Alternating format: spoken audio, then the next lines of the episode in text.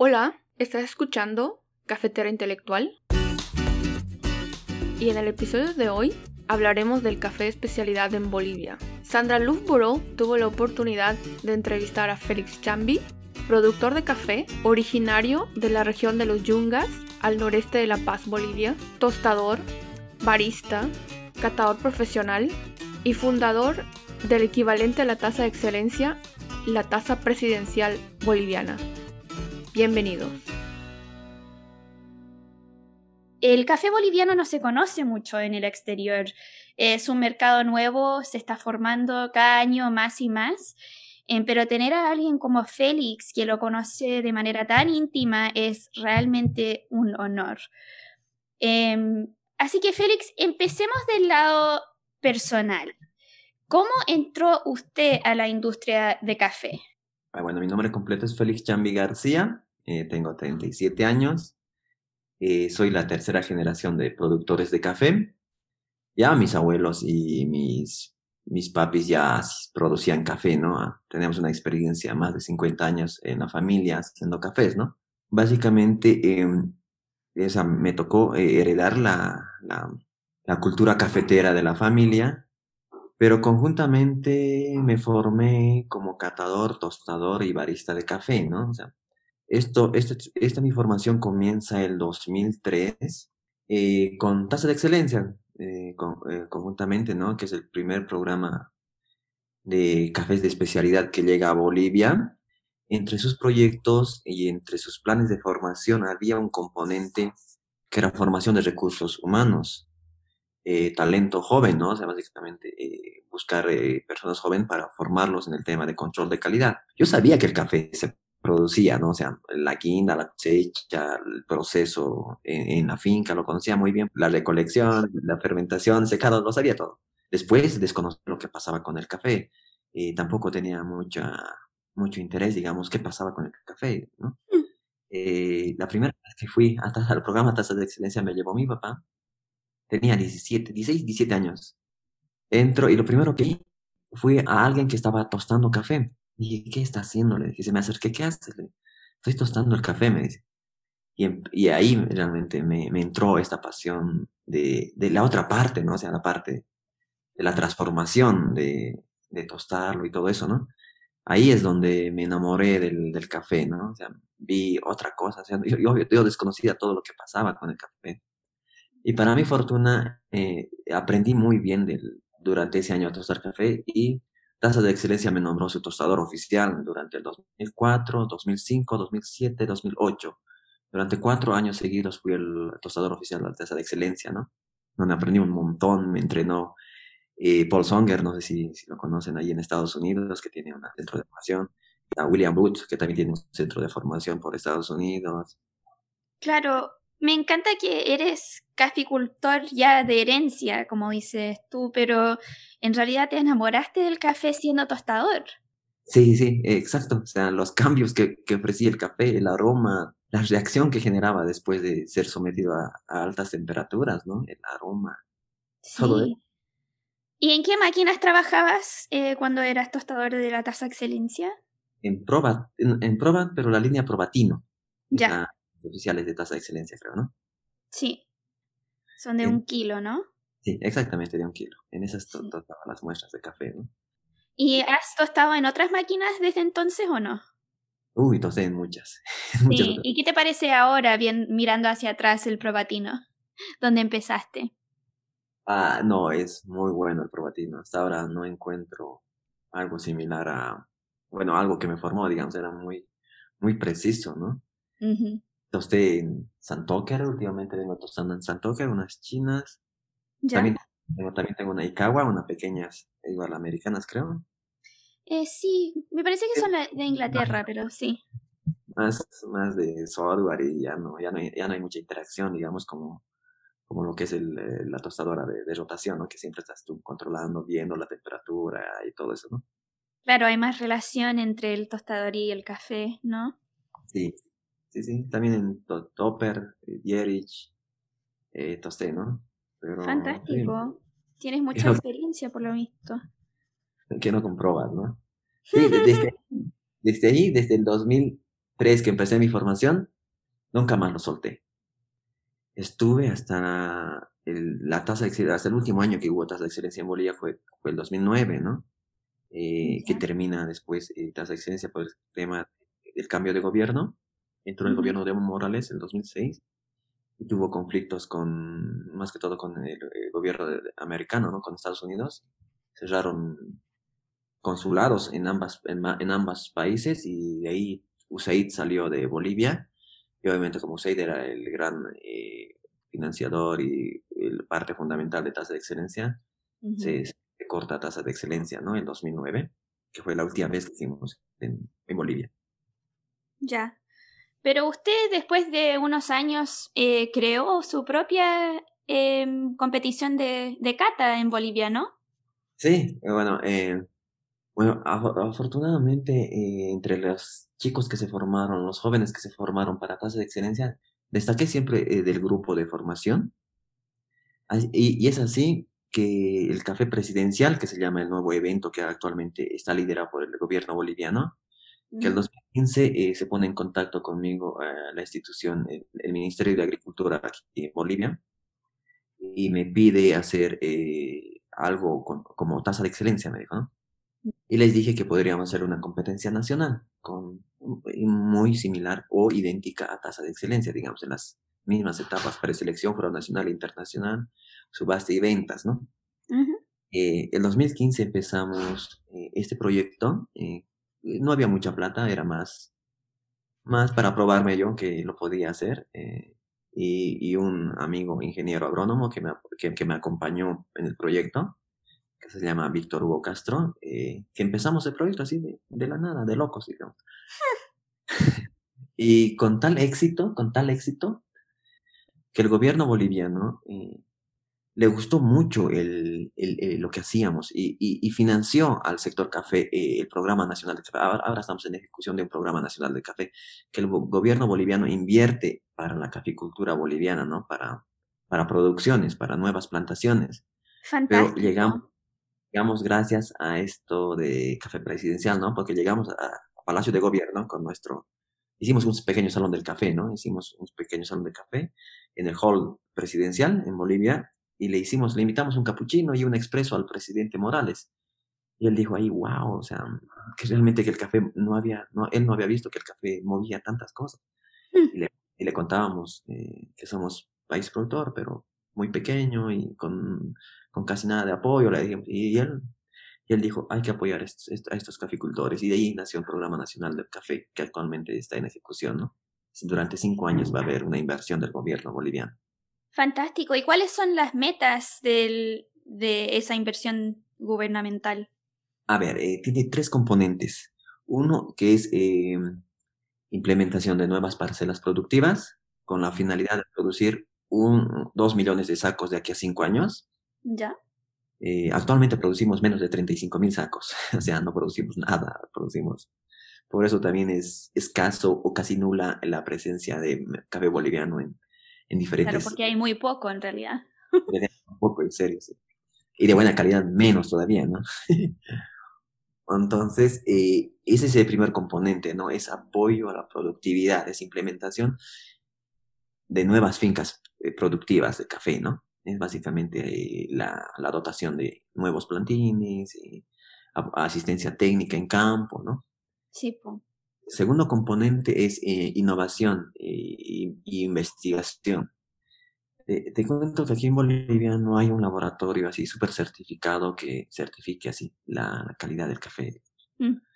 Eh, o, tampoco tenemos un, un, laboratorio de suelos o de plagas y enfermedades como países vecinos, Perú, Colombia, que tienen implementado, Colombia más que todo, ¿no? Con el Café tiene así súper laboratorios montados o cada cooperativa tiene su propio laboratorio de análisis de suelos, análisis de, las plantas, o sea, tienen mucho, mucho, mucha, mucha inversión.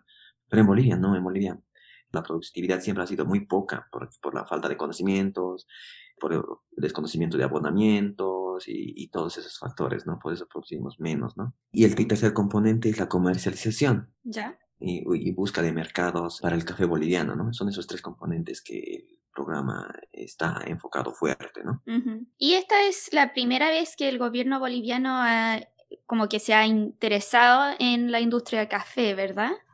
Sí, así, así enteramente emitido y, y denominado un programa nacional del café, sí. Sí hubo proyectos pequeños, con más que todo con el desarrollo alternativo. Ya. Producción alternativa a la coca, ¿no? Sí, quizás nos puedes decir un poco de la relación entre el café y la coca en Bolivia. Bueno, eh, en Bolivia eh, hay bastante producción de cocas por el tema de que es más fácil la inversión y la remuneración es más rápida también, ¿no? Puedes cosechar hasta tres o cuatro veces la coca al año mm.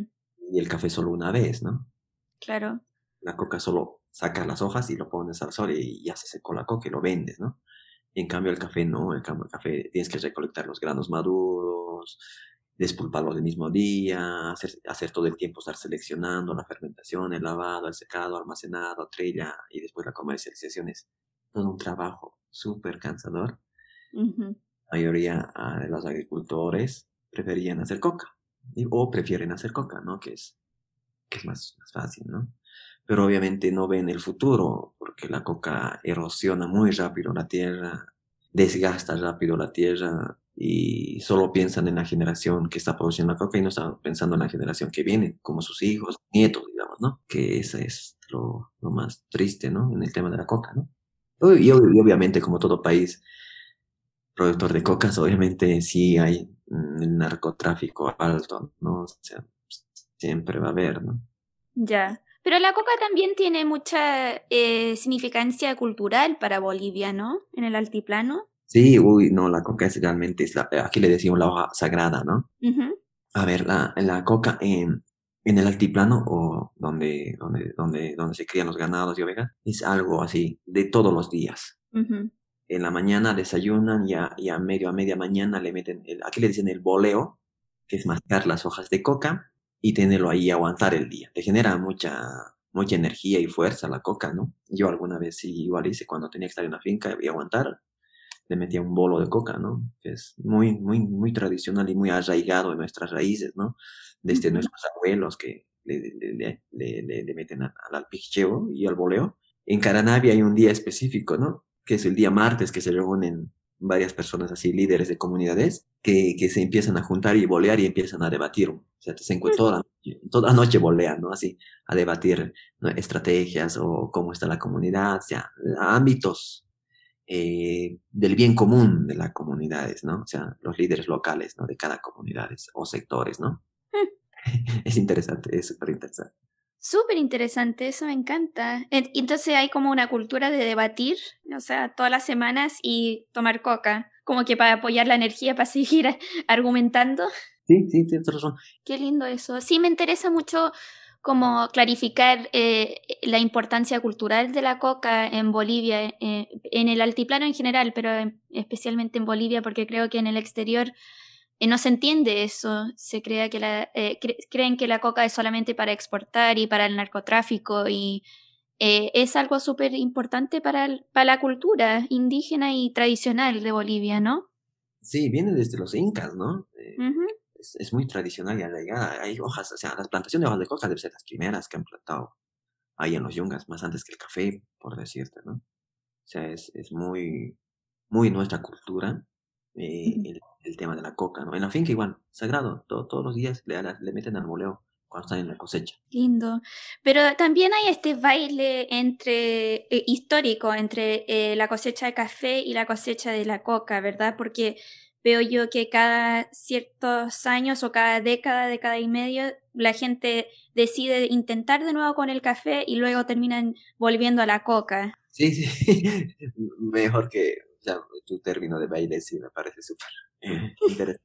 Y es correcto, lo que tú dices es correcto, ¿no? O sea, es frustración alguna vez, ¿no? El café encuentra un buen mercado o, como te decía, la falta de conocimiento que tenemos en el tema de la, del manejo agrícola del café, ¿no? Aquí puedes, puedes producir coca, pero eh, el gobierno te, te limita la cantidad. Que puedes tener tu coca para tu consumo, o para comercialización ahí en, en mercados local, locales. O sea, obviamente el gobierno boliviano nos ha hecho un censo, nos ha delimitado, estamos bien identificados y codificados qué cantidad de coca tenemos. ¿no? Es muy agotador el café, la producción de café. Eh, yo alguna vez contaba a los jóvenes baristas, nueva generación, que entró en Bolivia, que es la nueva ola, que son los baristas que están ahí metidos, pero son más los baristas más de ciudad. Y les decía, eh, o sea, el grano realmente es muy costoso producir y, y, lograr tener este grano de café, ¿no? Y les decía, hay que tener mucha conciencia y mucha educación para poder obtener lo mejor que podamos de ese grano de café, porque este grano de café ha sufrido mucho, mucho trabajo, toda una familia agricultora detrás del grano de café, y para que venga un barista y haga una mala extracción, no, no está bien, digamos, ¿no? O sea, es, es, así lo, lo, lo, lo, que contamos con los baristas, ¿no? Y, es, y, este, y este trabajo del café, hay, no hay muchos agricultores que lo entienden y se dedican más a coca, ¿no?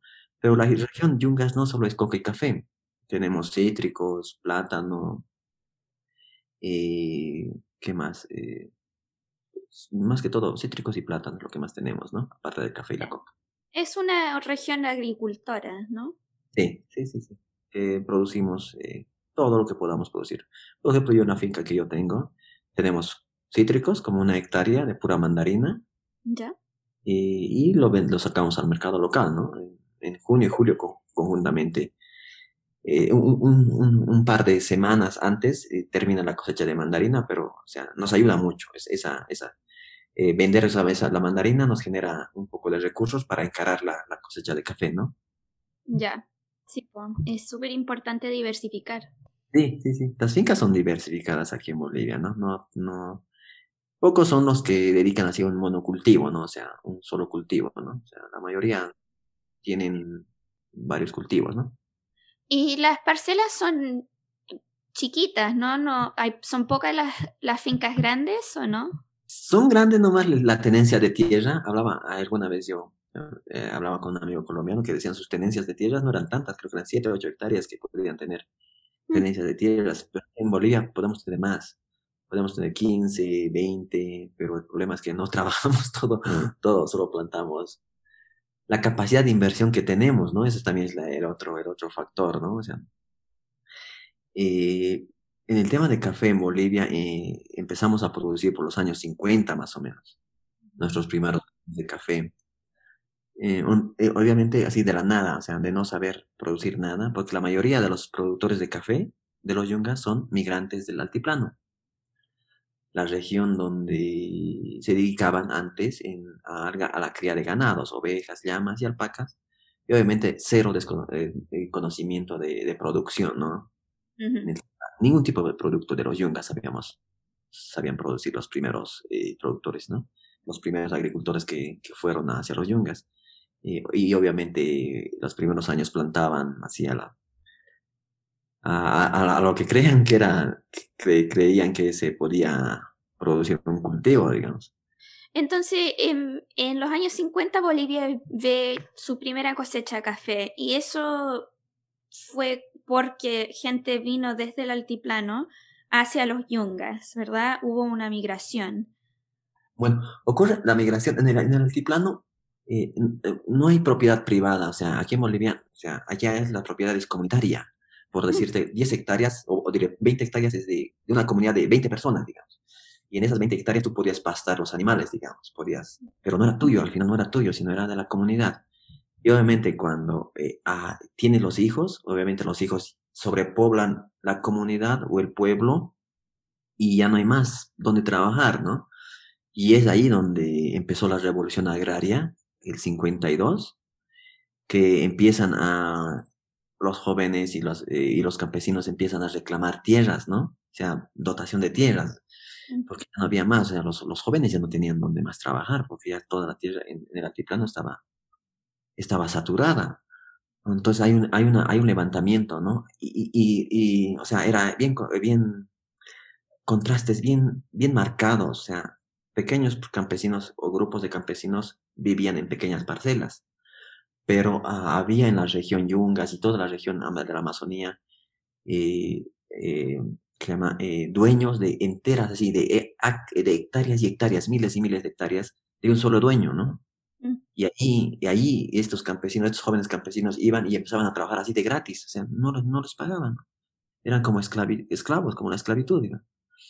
De ahí es que el gobierno de Víctor Paz Estensoro eh, decreta la, la reforma agraria, entonces acuña una, una frase muy, muy recordada hasta ahora, es la tierra es de quien la trabaja, ¿no? O sea, había miles de tierras en, propiedad de unos pocos que no eran trabajados. Mm. Entonces empiezan a revertir esas propiedades, el gobierno boliviano empieza a revertir esas propiedades y empieza a dotar, ¿no? O sea, a los, a los campesinos y empieza a dotar a los yungas, que es el tema de café, ¿no? Que es donde la mayoría de los jóvenes entre 20, no, entre 16, 15 hasta los 20 años es la, migración. Muy jóvenes han migrado, ¿no? Los 50, los primeros, los primeros 52, 53 años ya han empezado la migración a los yungas, ¿no? Ya antes el café ya se producía en Coroico, en estas haciendas grandes que te cuento. Coroico es una de las regiones donde llega el café a Bolivia, donde ya había café. Ya. Entonces, de ahí han empezado a, propagar poco a poco el café al sector Yungas, eh, específicamente a Caranavi, que es la, provincia donde se produce más café en Bolivia, ¿no? más del 90% de la producción de Bolivia está en los Yungas, en Caranavi, específicamente ahí en el municipio de Caranavi, eh, donde también pertenece la cooperativa San Juan y es donde están los asociados de la cooperativa, ¿no? Ahí en Caranavi. Es así como uh, e, existió esa migración, ¿no? O sea, básicamente la dotación, sí, o sea, obviamente el gobierno tampoco hizo una, una completa transferencia, ¿no? O sea, solo los dotó y los abandonó ahí, tampoco hubo el criterio de, lo vamos a, vamos a plantar esto, vamos a hacer esto, o Básicamente fue hacia un criterio más de, de los eh, campesinos empezando a producir nuevas, eh, nuevos, nuevos cultivos. Mi mamá me contaba alguna vez que su papá, o mi abuelo en este caso, eh, dice que probaban de todo. Ah, dice que, dice que produce lima, dice que produce cítrico, dice que produce así. Por dice y por dice nomás empezaban a plantar lo, que, lo que podía dar, digamos. Ah, dice que en Coroico han hecho dar eh, acá y diré papaya, digamos, y empezaban a probar papaya. Ah, en, Alto Beni han hecho dar cacao y empezaron a plantar cacao, así. No había así una alguien que los pueda dirigir, o en este caso el gobierno, ¿no? En este caso el, Ministerio de Agricultura debería haber, una vez haber dotado, debería haber hecho una buena planificación, ¿no? Es, es ahí donde ha fallado el gobierno boliviano, ¿no? ¿no? En no hacer una planificación exacta. Ya. Entre todas esas opciones, una de ellas era café, donde la gente intentaba cosechar café y luego encontraban que era demasiado trabajo y lo dejaban. Sí, exactamente, sí. Pero hay, hay, un repunte en Bolivia en los años 70. Eh, creo que a nivel mundial pasa esto, que eh, hubo así, el, el, el, café era muy demandado a nivel mundial. Mm. Y, y, y, y, pasa en Bolivia que todos hablaban de café y café, el café está, café, el café está caro, el café se compra. Y entraron estos que les, aquí en Bolivia les dicen rescatiris, no sé cómo les dicen, creo que en Colombia les dicen coyotes, no sé.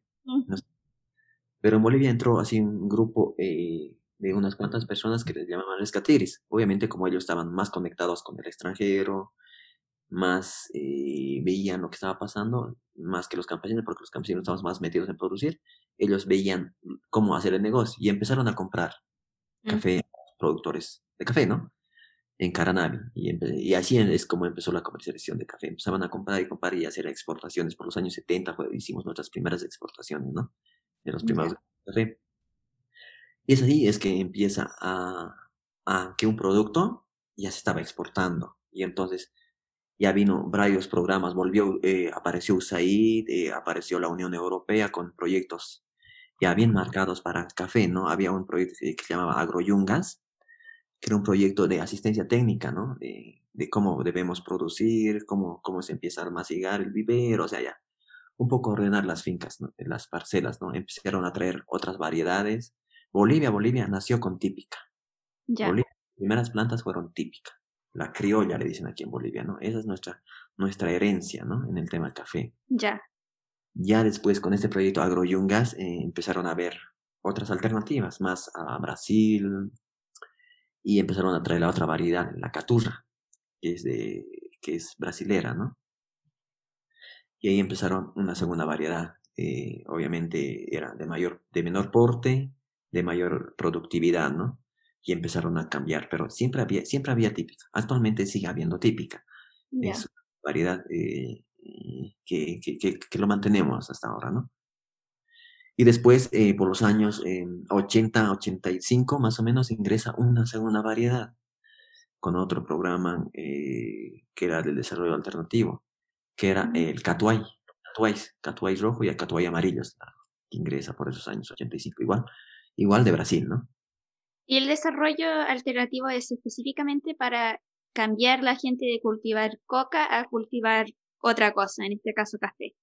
Exactamente, eh, no, una alternativa a la hoja de coca. Así que eh, fue así que recibieron otras eh, variedades a Bolivia en los años 80 y más que nada los recibieron de, de Brasil. Sí, de Brasil, de Brasil. En los años 80. Entonces se ve como un, un aumento de producción a finales de los años 80 entrando a los años 90, ¿no? Sí, sí, sí. Es el, el mayor repunte de la caficultura boliviana hasta el 94, 95, te puedo decir que había bastante café. Hemos de estar por los 150, 180 mil sacos fácilmente, digamos, o sea, o tal vez más, pero producíamos bastante café. Y, era, ah, y había mucho negocio, Caranavi, era un pueblito, Caranavi, que la, la provincia que te cuento, que era un pueblito que actualmente es una ciudad porque creció básicamente por café, por el negocio de café. Toda la región Yungas desarrolló mucho, creció mucho, ¿no? Eh, pero eh, obviamente era una generación, la generación de mis papás son los que han trabajado, y los que han contribuido así a, que el café sea un producto eh, reconocido, ¿no? O sea, mi, la generación de mis papás. Esa generación es la que ha trabajado y, y, con lo poco que tenía, por el poco conocimiento que tenían, por la falta de caminos, no había energía eléctrica hasta el 2000, o sea, no teníamos energía eléctrica, todo era con hierros, velas, y todo el, el, el, despulpado era, era, máquinas manuales, o sea, era, era, complicado, pero ha sido la generación que más la ha sufrido, pero que más café ha producido hasta ahorita, ¿no? Mm.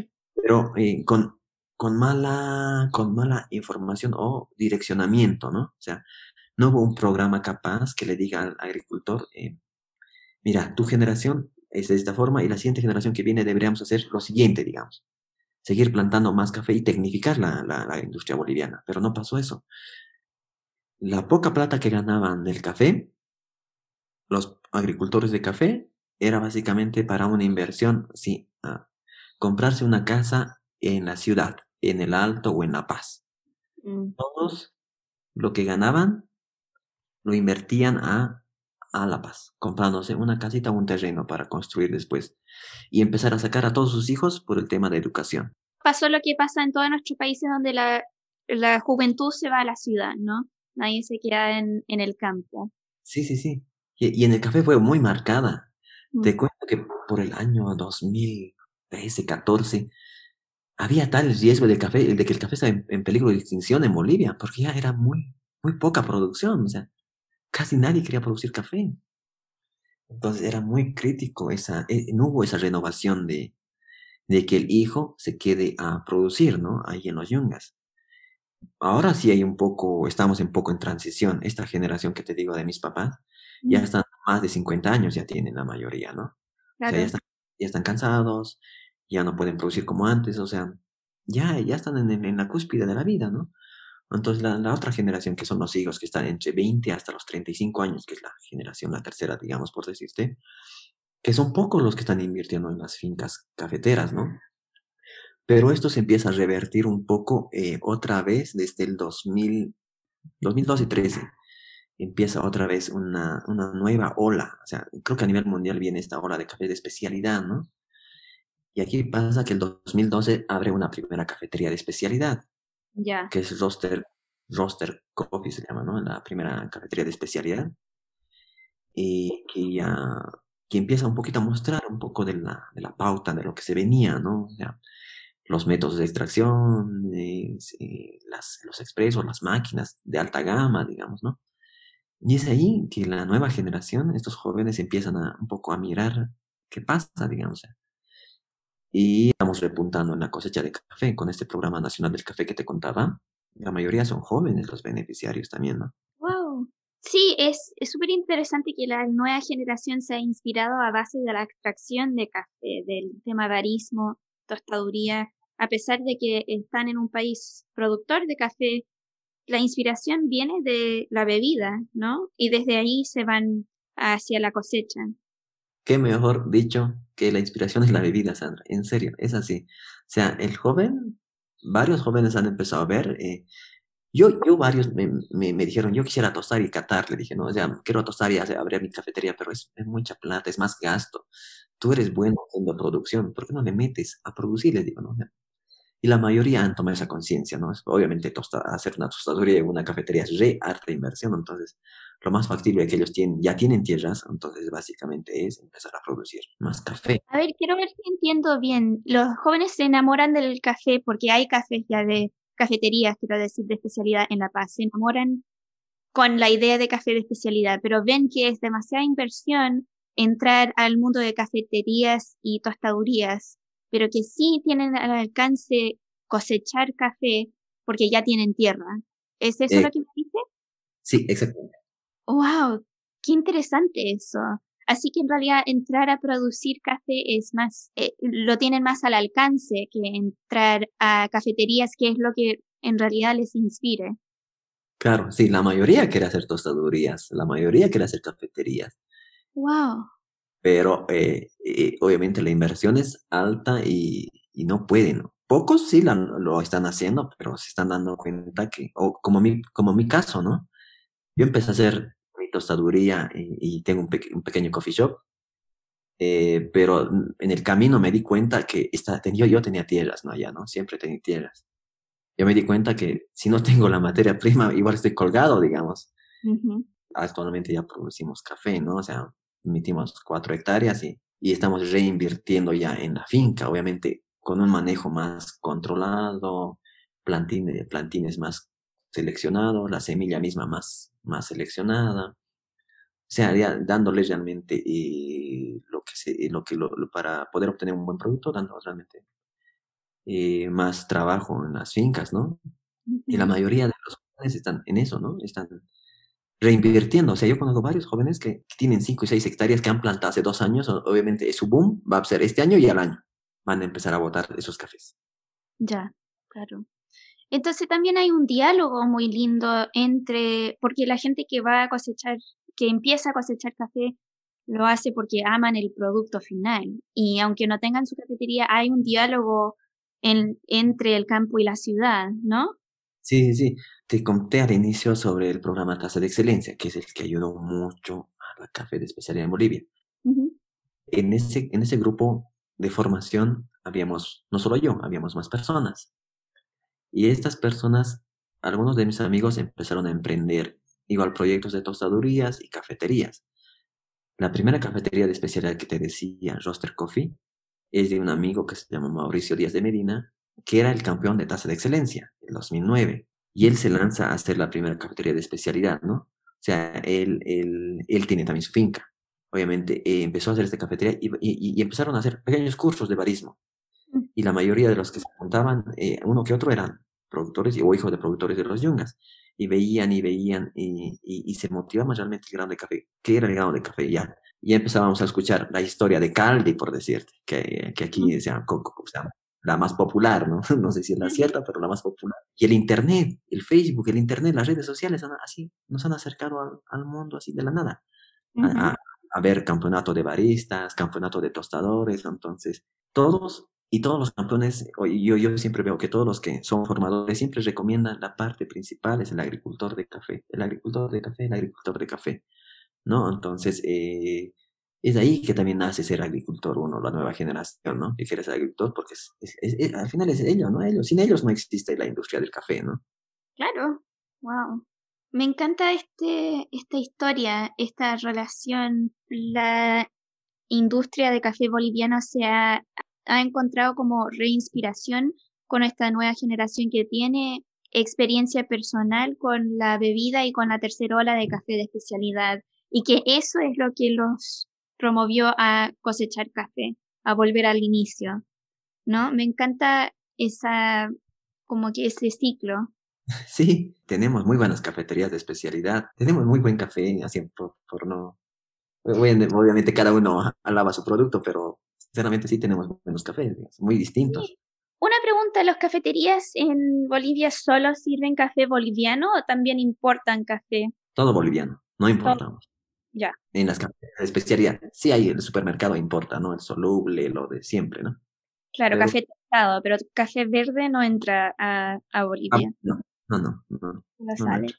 Súper interesante. Entonces, ¿qué ves tú, Félix, estando en el, o sea, tan conectado al mundo de eh, cafetalero boliviano y también al mundo internacional cafetalero? ¿Qué ves tú para el futuro de café boliviano dentro de los próximos 5 a 10 años? Tengo un sueño, eh, creo, creo que vamos a a empezar a marcar eh, alguna diferencia en la región. Eh, eh, tenemos mucha fe en el Programa Nacional del Café, que empecemos a producir, como te digo, de aquí a cinco años, produciendo, produciendo dos millones de sacos, pero nuestro fuerte sería la calidad. Tener buen café, orgánico sobre todo, y de comercio, y si, si, y si se pudiera de comercio justo, ¿no? Que es con una reinversión al agricultor de café, ¿no? Con proyectos de de apoyo, ¿no? Eh, y en el tema de profesionales, yo creo que de aquí a cinco años, o, o, tal vez menos, dos años, estemos mandando a nuestro primer competidor barista a competir a nivel mundial con café ah. boliviano. Sí, qué lindo eso. ¿Ya han intentado algunas competencias nacionales, ¿no? De barismo y de catación.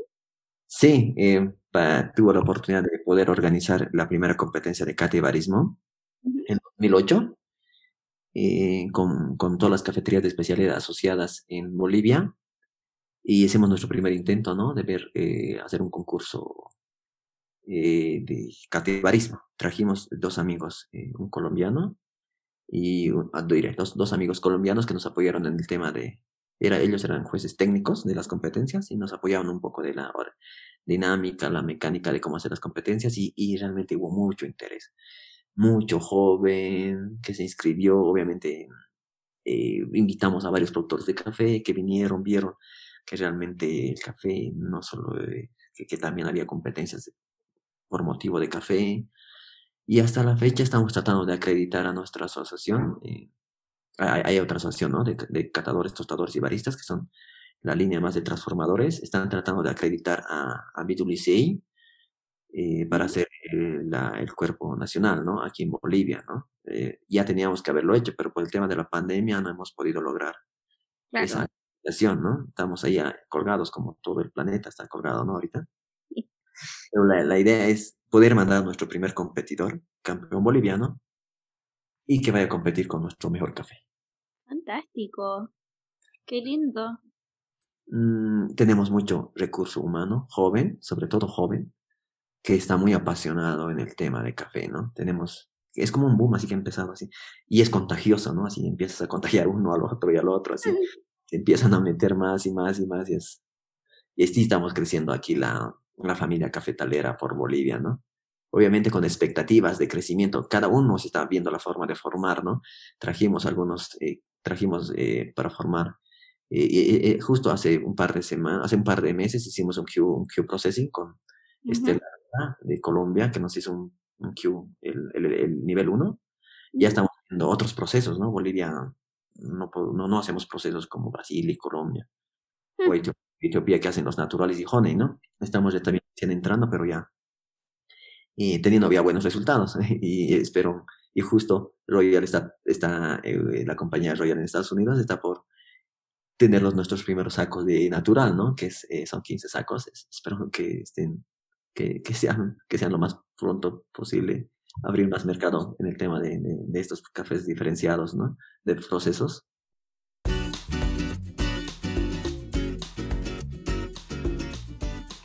Oye, otra pregunta. Usted mencionó una vez eh, la idea del AINI, que es algo muy boliviano, ¿no? Quizás me lo puedes explicar un poco.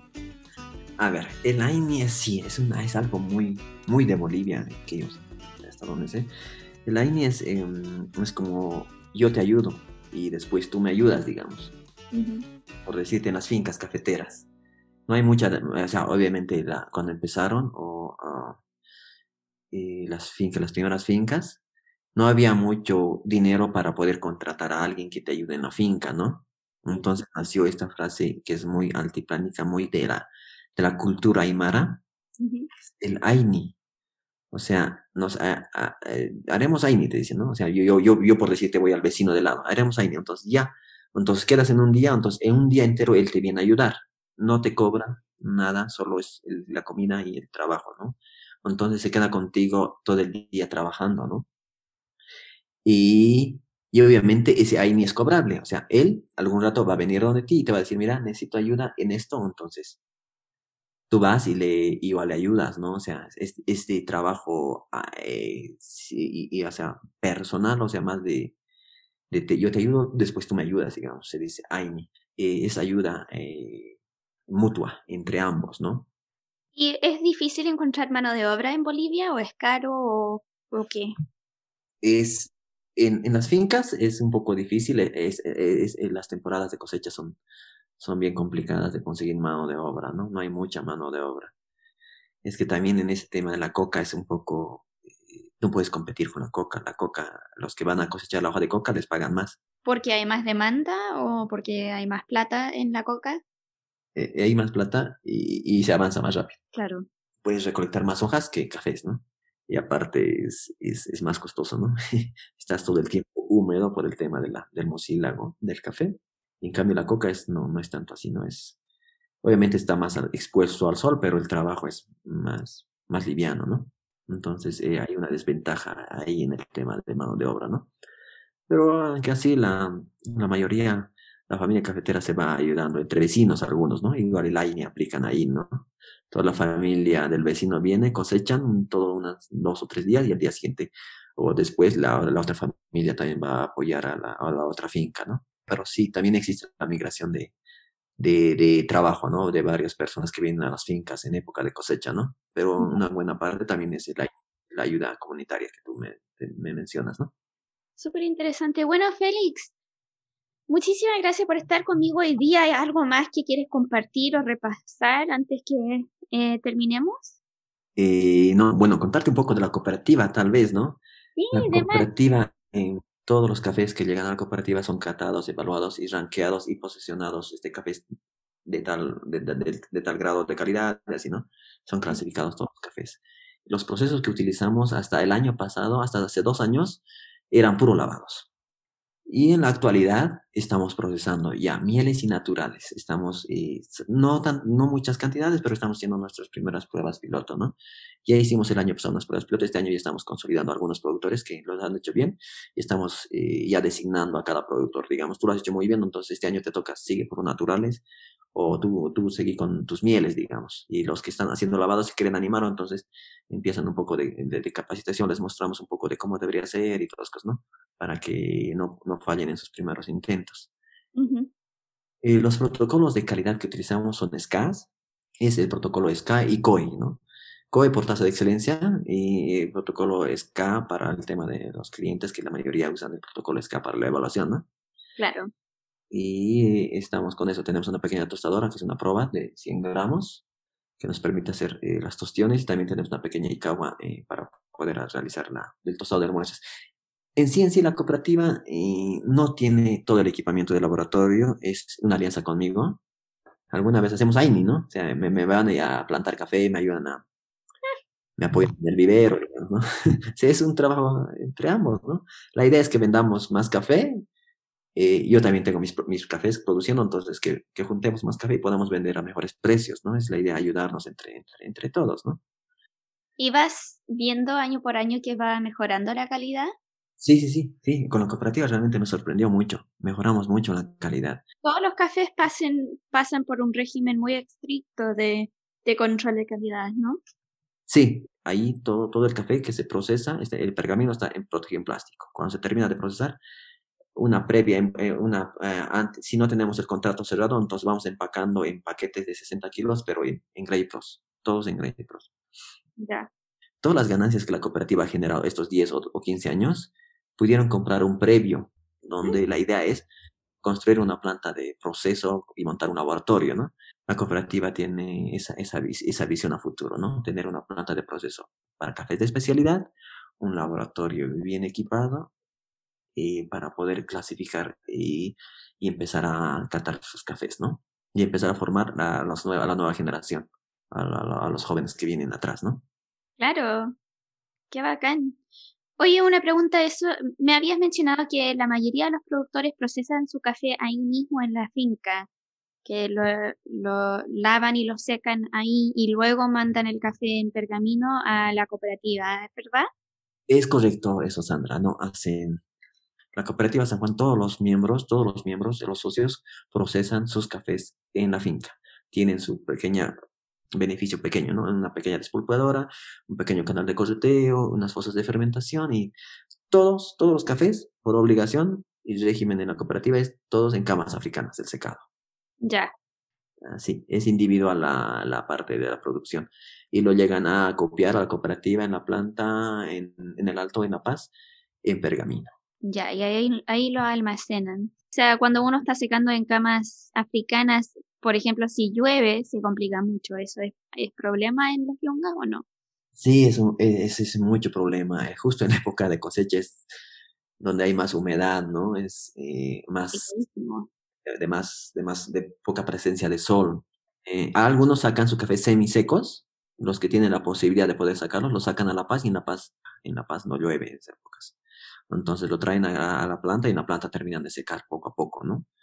pero a su, a su manera y cada uno con, con mucho trabajo logran secar los cafés en las fincas. Sí, difícil lidiar con el tiempo.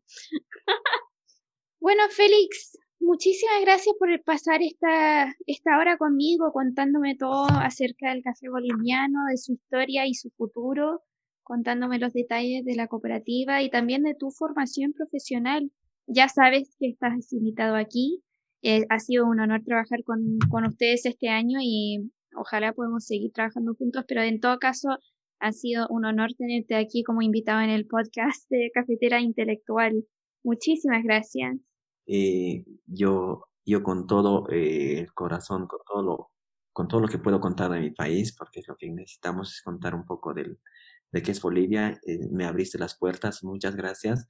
Pude contar un poco lo que es nuestra caficultura boliviana lo poco que todavía estamos en crecimiento, pero espero que nos ayude eh, esta ventana que me estás abriendo, esta posibilidad de llegar a muchas más personas. Agradecido por este espacio, Sandra, en serio, muchas gracias y esperemos seguir en contacto y, y, seguir trabajando, ¿no? Por esto que tanto que nos gusta, que es el café, ¿no? Sí, lo que nos, nos apasiona, ¿no? Nos enloquece. Sí, eh, tal cual, exactamente, mejor dicho.